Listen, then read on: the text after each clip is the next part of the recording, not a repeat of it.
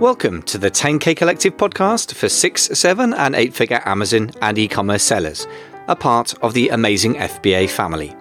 If you want to scale fast, target a 7-figure exit and enjoy the process, then keep listening.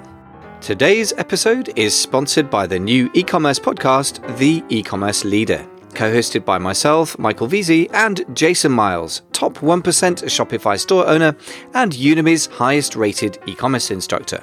If you're the owner of a thriving e-commerce business, look for The E-commerce Leader on your favorite podcast app and subscribe today. Ladles and jelly spoons, boys and girls. Welcome back to the 10K Collective podcast, the place for 6, 7 and 8-figure Amazon sellers and business owners, least we forget. Today, we are talking to some of the sharpest guys around. Jeremy Bell is with us from Elevate Brands. We've already had a couple of guys, Lo Martin, their wonderful Chief Marketing Officer. Now we're going to talk M&A stuff. So Jeremy is the Mergers and Acquisitions Officer at Elevate Brands. He's been selling on Amazon since 2016. So everyone in the team there is seasoned Amazon operators, and Elevate Brands are there to buy consumer leading Amazon brands and elevate them to their full potential. What a wonderful word, elevate. It's very high flown, very, very high spirited somehow. So Jeremy, first of all, warm welcome to the show. Thanks so much for coming on. No, thank you. Happy to be here. Yeah, it's great. I was just saying to you just before we got on that when I heard from you guys, like must have been the 15th aggregator of the year to get in touch. It's the feeding frenzy time that I asked around amongst my Amazon seller friends, and the reputation on the street is very good, which is good because there's nothing like an Amazon selling Brit to be super cynical. So you guys are winning some good admiration out there, which is why I thought I'd better get you on the show. So you're the M&A expert. We've already talked with Lo about brand building. We've talked with many people on the show about the generalities of selling your business. So today I'd love to plunge in to the deal structure piece, because obviously that's something that is kind of a bit of a closed book to a lot of owner operators, because it's well outside their daily experience. It has nothing to do with the daily experience really of Amazon operating, right? So before we plunge into that, just give us a very potted history of like 1 minute on you and Amazon selling, if you like. Yeah, perfect. So I started my career in corporate finance, mergers and acquisitions, and private equity. So come from the kind of traditional finance background. More recently, I've kind of spent the last number of years working for big corporates, doing less of the kind of technical finance stuff. And when I moved to the US with my wife, I got involved in Amazon. So, we bought our first business in 2019, and I managed that business for the first 6 months. So I think that what that gave me is, we went through everything from getting black hat attacked through to having supply chain issues. And I think what it's done is, as we've built out our M&A team, it's just made us more efficient, and we think about things better for some of those kind of experiences that we've had. And ultimately, we think that makes us better acquirers of these businesses. Yeah, absolutely. We were talking about that as well. I think sometimes taking a few lumps in the real world, particularly dealing with Amazon seller support, what an ironic name that is, that obviously you're going to know the realities when you're trying to scale that up. You know what the bucking bronco is that you're dealing with, which I think really helps. So let's talk about deal structure then. So everyone's obsessed with the idea of multiples, and is it 3 times EBITDA, or is it 3.2? And of course, that's a very simplistic thing, isn't it? Because that's not really, we're not comparing apples to apples in many cases. So tell us, first of all, is that even tell me first of all, how big a mistake is it to just go, these guys are going to give me 2.8x EBITDA and these guys are 3, I'm going with the 3? Yeah, it's a really good question, because I think the first thing you need to do is break down the offer into its components. And the simplest way to do that is, how much cash do I get at close? And then how much cash do I get post-close? And the key thing driving the difference in the structure is what's called an earnout or a stability payment. People use different jargon, but effectively it's a payment that will get paid to you after the business has been sold, and should reward you for either the business staying flat or future growth. And so the key thing for people to think about, and buyers to think about, is if you do have an earnout structure which rewards you for future performance, how good an operator is the buyer? That should be the fundamental question that you ask yourself, because otherwise, how much is that earnout really worth if you don't have any confidence that the new owner knows what they're doing? Perfect. Okay, so we're going to talk about, I know that in our next episode, we got a list of, I think, 8 questions that you should ask any potential buyer, particularly if you've got an earnout. But just to clarify the options nice and cleanly, so you talked about cash at close versus cash after close. That's a nice, simple division. So I think you got 3 options that we've talked about with the deal structure. So what are those 3 basics? And then we'll dig into each of them. Yeah, so taking it from the top, the first one is cash at close. So it's a clean exit. You get paid after close and then you never get another payment. So it's a clean break. The second one is an earnout structure, which rewards you. You know, you get a portion of the consideration at close and then either future milestone dates, you'll get paid further consideration, which should be linked to performance. That's how we like to structure it. And it basically means that if the business grows, you could make more from those future payments than you do get cash at close. But obviously, you're taking a little bit of risk with time and how good an operator are they to continue to grow the business. And then the last structure is, it's called like a joint venture or a partial sell down where, you know, the seller, and typically it applies to bigger businesses or people that want to launch a new product on Amazon and don't have any Amazon experience. We've done that before. It's called like a JV or a partial sell down where you may sell down 30 or 40% of the shares in your business, and the buyer will own the rest. So they'll be in control. And that really works in scenarios where, you know, the buyer, they could be like a private equity buyer or it could be a bigger asset, and they're going to need the existing team to stay in place to continue to run the business. So, you know, that structure works, but, you know, the key with that structure is you've got to have a mechanism to be able to sell your shares at some point in the future. Otherwise, you could just be stuck owning 30, 40% of this Amazon business and not be able to sell it. That's a very good point. And yeah, that's whenever people say to me they want to raise, which is a slightly different question, but not a billion miles away, I guess. Inflation used to be a million miles away, didn't it? So one of the things that I say to people when they want to raise cash is, yeah, don't just casually raise equity, because that means giving away part of the company.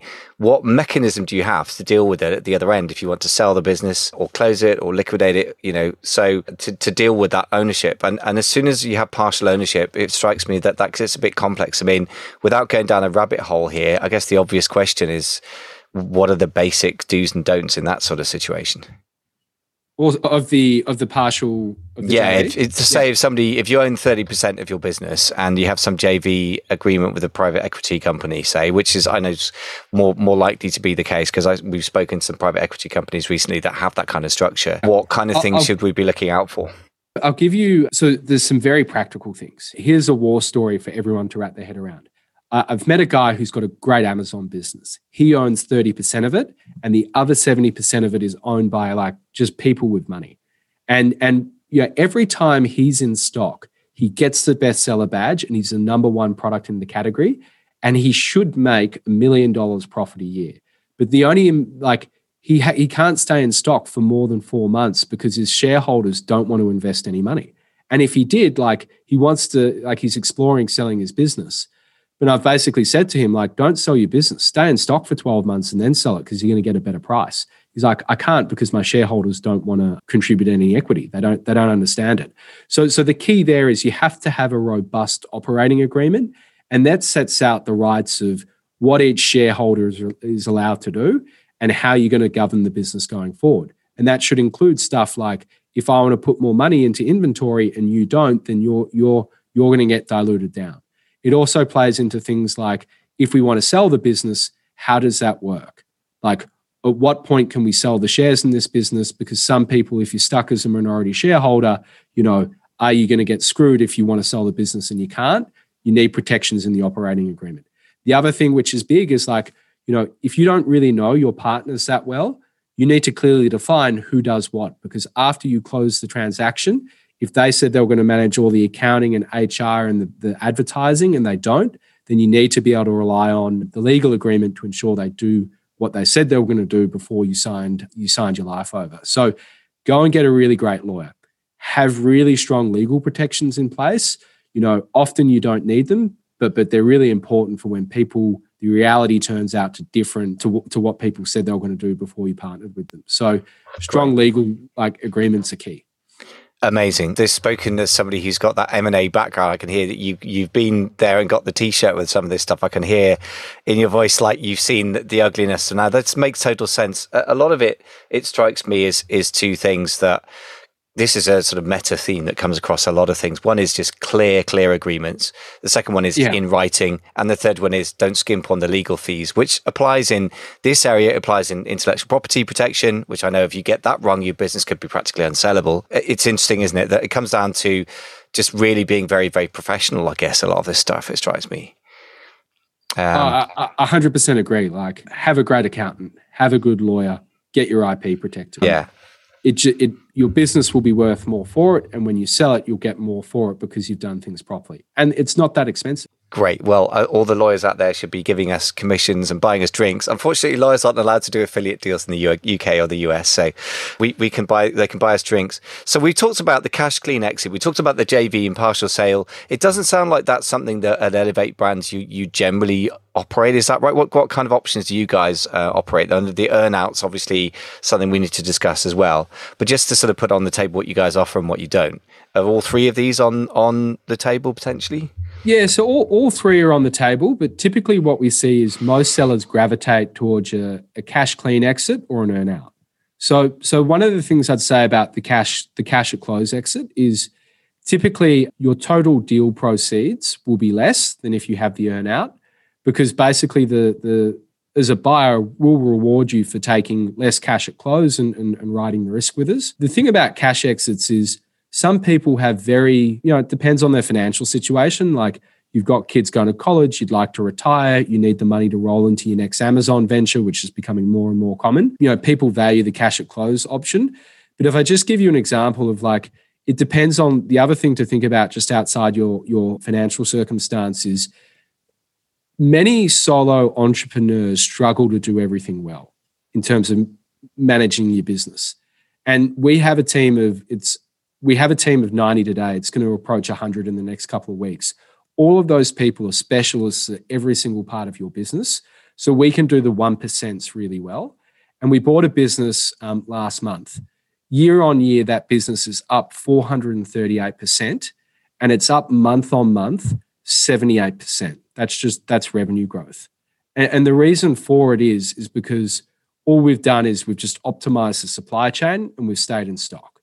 So you know, if you were in that circumstance and you were to take the cash at close offer, you've left a lot of value on the table. In that case, we basically said to the buyer, to the seller, we think there's great upside here, and they went down the earn-out route. But like, that's a prime example of where people, you know, if there's a lot of upside in your business and you want to stand behind it, cash at close can kind of, it doesn't let you ride that upside, but it does give you really good financial certainty. Interesting. So I guess that it comes down to, apart from the personal circumstances thing that you've mentioned, I guess that kind of is a pretty shocking / fantastic, depending which deal you closed, right? So shocking statistic, if you had a cash clean exit, i.e. you got your money and you were very happy, and then the business revenue goes up 400% year on year, which is not subtle, even by the standards of Amazon, which can blow up, then I guess you'd be feeling pretty left out, wouldn't you? Whereas this guy, thankfully, as I understand it, he took the earn-out deal. So presumably his earn-out is going to dwarf the original cash up front. If he's got is it a typical 2-year earn-out? That's the thing that I tend to hear. Or is it 1 year? Or does that vary a bit? Yeah, so we're super flexible. I think most sellers have been through the ring roll of Amazon, and they know that Amazon, Jeff Bezos can wake up, you know, on a Tuesday and your entire landscape changes. You know, log in this week and all of Seller Central has a different report format. You know, shipping restrictions have been lifted. So, you know, a lot of sellers know how volatile Amazon can be. So what we found is most of them will prefer a 12-month earn-out because they can kind of see 12 months worth of performance. And beyond that, the 2-year kind of earn-out has less weight. But when we do see it, you know, if we look at the split of the payments, maybe 70% of the earn-out will be in year one, and the 30% of it will be linked to year two performance. So that's kind of what we see as a general rule of thumb across our transactions. But most buyers are happy with a 1-year earn-out. Yeah, you make a very good point. I mean, Jeff Bezos wakes up on the wrong side of the bed, and it's not quite literally that, is it? But I just remember I've never forgotten that their commitment to customer service means they're also committed to semi-suicidal acts. For example, I know that Jeff Bezos got the jeff@amazon.com email from somebody who's offended at seeing adverts for adult products. This was several years ago, but they basically turned off, I believe they just turned off, no, it wasn't email follow-up, sorry. And they turned off, I believe, every single email follow-up sequence for a period, which must have cost them hundreds of millions in lost revenue. And they did it because of one email. Now, that is kind of amazing, customer obsession, but also kind of massively frightening as well. So this is the beast we're dealing with, isn't it? And that's the most extreme version of sort of almost shooting yourself in the foot in order to make a point that I've ever remembered from the Amazon thing. But you're absolutely right. I mean, this week, it's like if you're inventory performance index has massively changed. So for some people, it's amazing. And some people have got container loads of stuff halfway across the ocean from China to the UK, in our case. And they're going, now I have a big problem. And they're phoning the 3PLs and all the rest of it. So I hear you. We all hear you. Volatility, name of the game. So when it comes to the earn-out structure, then I guess let's talk about, so I'm doing this in a slightly different order, but just to kind of recap what you said to keep a clean podcast, cash clean exit, earn-outs, JV or partial sale, the three options. We talked about the fact that if you do a cash clean exit, you don't get any of the upside. The JV sounds potentially tricky, but you need a very, very good lawyer. What are the things that we need to be on the lookout for with the earn-out structure in terms of mistakes or upsides that we should be looking out for? 100%. So there's two things to think through. The first one is just the math, like how does the math of the earn-out work? And then the second one is like, how good an operator are you partnering with? So maybe if we unpack the math side of it first, the earn out, there's different ways to structure it. Some of them have like, you know, it's a payment that will increase or decrease with the amount of growth in the business. Others have what we call, it's like you've got to hit a hurdle. And if you hit that hurdle, whether it's revenue or earnings growth, then you can get paid X. So typically what we do is we don't really like those kind of hurdle earn outs where, you know, if the business, you know, doesn't make more than $1 million, then you don't get an extra, you know, 300,000. We structure ours more around if the business grows 20%, you'll do 20% better. If it grows 50%, you'll do 50% better. I think it's a little bit fairer because, you know, there's things that a buyer could do to basically just make sure they don't hit that hurdle. So we like to keep things fair and transparent. Yeah. The other thing that I'd say is how that earn out is measured. You know, typically it could be off revenue growth, it could be off gross profit or gross margin, or it could be based off EBITDA or SDE, as people call it here in the US. You've got to make sure how that's being calculated and defined is really clear, because we've heard stories of it wasn't well defined and, you know, overhead of certain people ended up getting allocated to the business and it just crushed earnings. Or, you know, they launched new variations or they entered in new markets and those earnings or revenue weren't included. So it just depends on the specific kind of cases of each case is specific. You know, we've had earnouts linked to revenue, we've had earnouts linked to gross profit, we've had them linked to kind of SDE. So it just depends on we like to like understand what the buyer's objectives are and we kind of structure around that. So I was going to ask you one obvious question is revenue's probably going to be the easier thing to define and measure, I guess. It seems to be one of the things that everyone finds easier. And I guess there's certain things like cash flow-based metrics like Amazon payouts, which I know if you're doing management work sometimes is a preferred metric just because everyone can see it. Oh. They say there's, you know, lies, damn lies in statistics. It's not quite as bad in the financial world, but I know that a good accountant will be able to manipulate profit to a certain degree. If they use the word manipulate, obviously the SCE would be knocking on their door and it would get a bit ugly. But, you know, in practice, we all know that it's a bit of a tweak. So what's your thoughts about how wise is it to start looking at more manipulable metrics like gross margin, SDE? Do you stay away from that? Do you advise buyers to just go for revenue, or is it just like it doesn't really make much difference in your opinion? It does, yeah. So it's kind of hard because I'm shooting myself in the foot, right? Like for any buyer, the best metric is SDE because it's kind of true profit and the earnout should be linked to kind of economic value. We often kind of back ourselves as operators. So we do take a view that we're happy to base it on gross profit because, you know, we can control that. Revenue we do in very, very kind of, I think, fewer instances. You know, yeah, we do it in fewer instances. And the instances where we've done it is because, you know, performance and gross margins have been super stable and we didn't see there much risk to that in the future. And the buyer really, really just wanted like more clarity. That's interesting. So I guess what you're saying is really the thing that matters is economic value, and that's driven by SDE or the true profits. So really speak of SDE, EBITDA, free cash flow, I suppose it's all an approximation roughly, isn't it, for that stuff as I understand it. Not an accountant, don't play one on the internet. But so I guess what you're saying is the other things might be easier to monitor and feel more comfortable, but the value of revenue is only a proxy for SDE. Is that a fair summary, or am I getting it slightly? Yeah, I think that's right. Okay. Because the risk for a buyer using a revenue linked earnout is you're taking a punt that as revenue grows, economic value will grow, and we all know that, you know, margins could compress, PPC could get more expensive. So we do that. That's why it's a little bit rarer, but we've done it in the past. I think the other important component here is your earnout uncapped, or is there a cap on it? And is the downside uncapped, or is there a cap on it? And that's something that you need to make sure you understand, because some sellers say, look, I want like a financially certain outcome in 12 months. So we've come up with structures where we said, okay, we'll cap the downside to a certain level, but we'll also cap the upside to a certain level. So, you know, it just kind of like adds some safeguards in terms of how high or low the earnout could be. And for some people that works. Other people are like, I'm going to take the risk both ways. I back you, Elevate, to grow the business. Let's have an uncapped earnout, and they're ready to go. So it just depends on, you know, people's risk profile and kind of, you know, how much they believe in the business and kind of, you know, its growth prospects. Yeah, that does make sense. That was one obvious question I was going to ask you. Okay, so you get 20%. You prefer that more transparent deal, which makes sense to me, that it's 20% higher SDE, if that's a metric you're going for, that you get 20% better earnout. And that's presumably I was about to say, and I guess if it drops 50%, that you get 50% less. And I presume that it would have to be structured that way for fairness, really.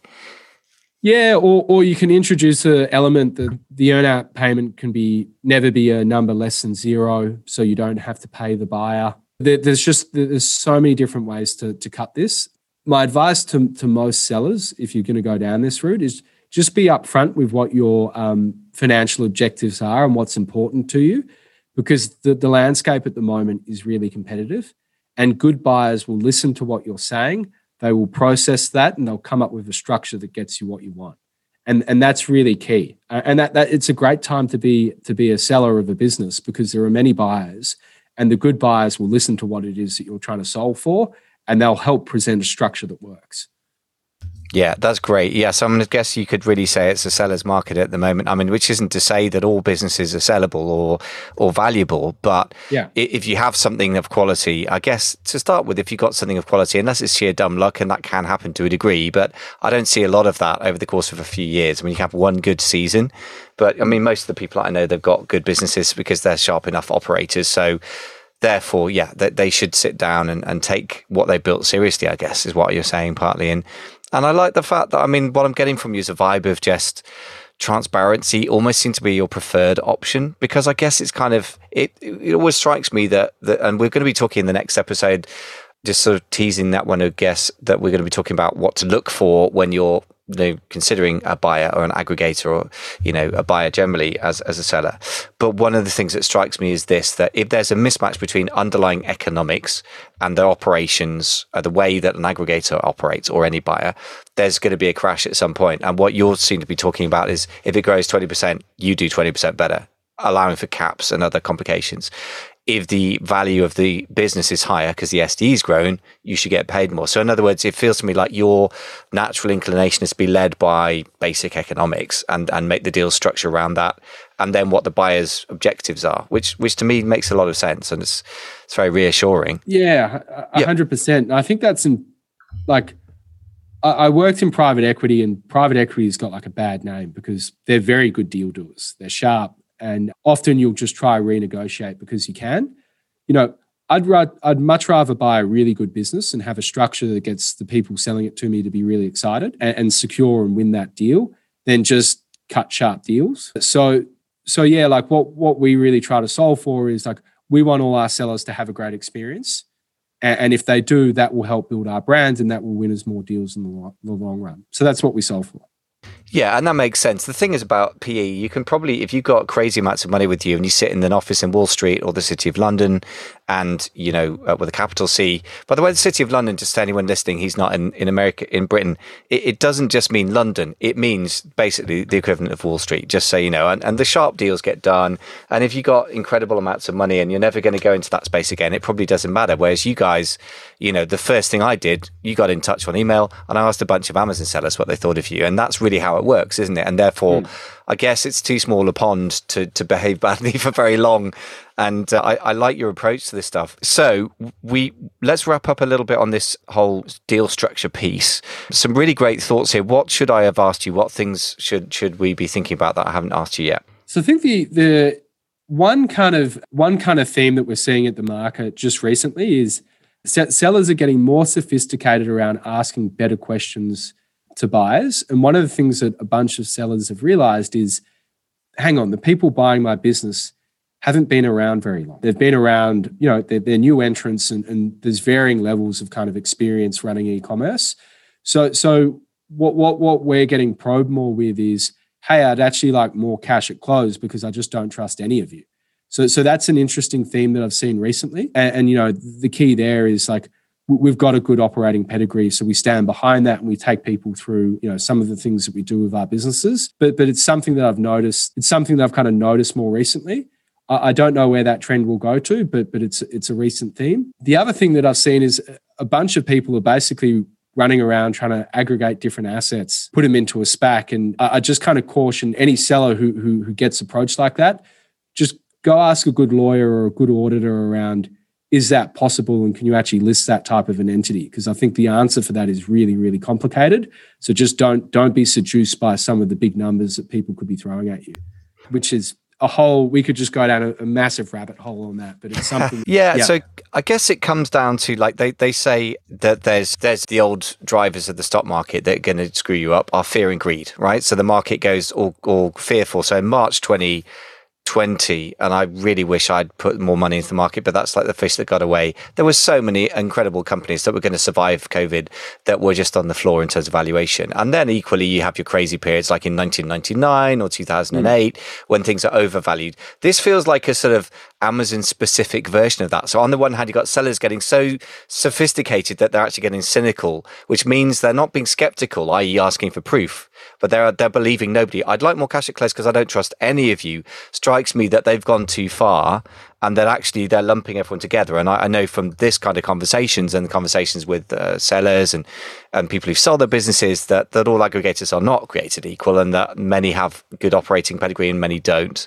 So that's the one thing that's striking me. I would say to anyone listening, educate yourself. That's what we're doing right now.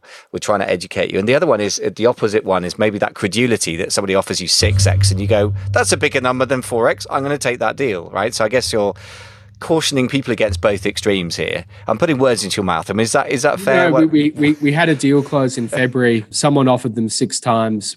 We couldn't figure it out. They came back 8 weeks later and said they got all the analysis wrong.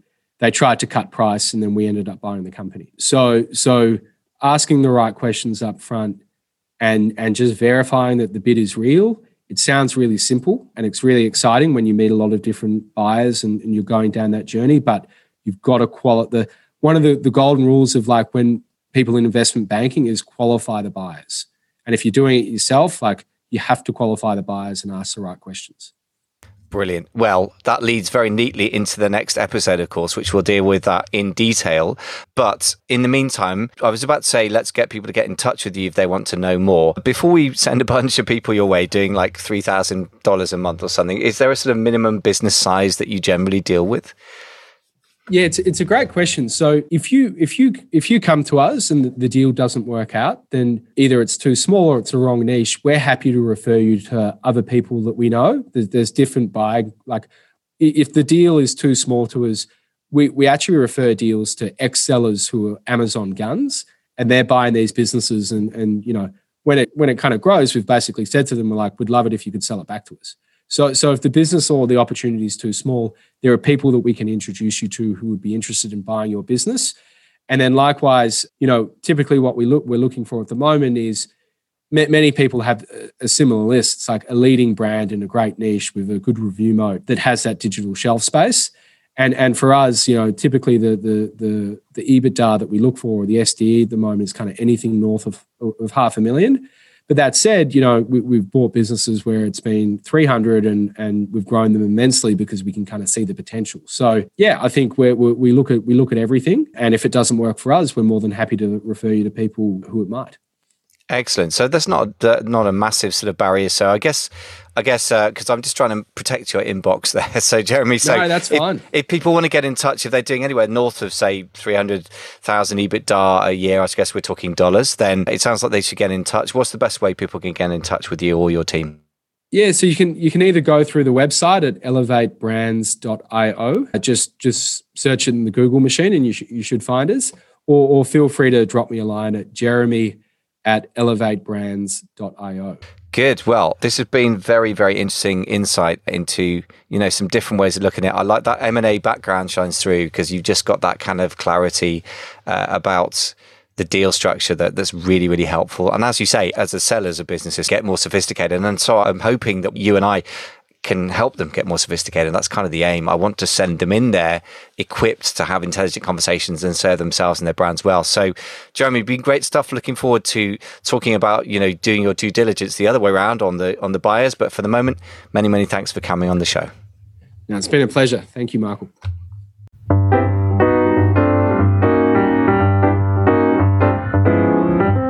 Thanks so much for listening to the 10K Collective podcast, part of the family of amazing FBA podcasts. Today's episode is sponsored by the new e-commerce podcast, The E-commerce Leader. The podcast is hosted by yours truly and Jason Miles, multi-million-dollar Shopify owner and Udemy's highest-rated e-commerce instructor. If you're the owner of a thriving online business and you want to become the best e-commerce leader you can be, it's got your name on it. For free guides and mini-courses on many topics, go to www.theecommerceleader.com.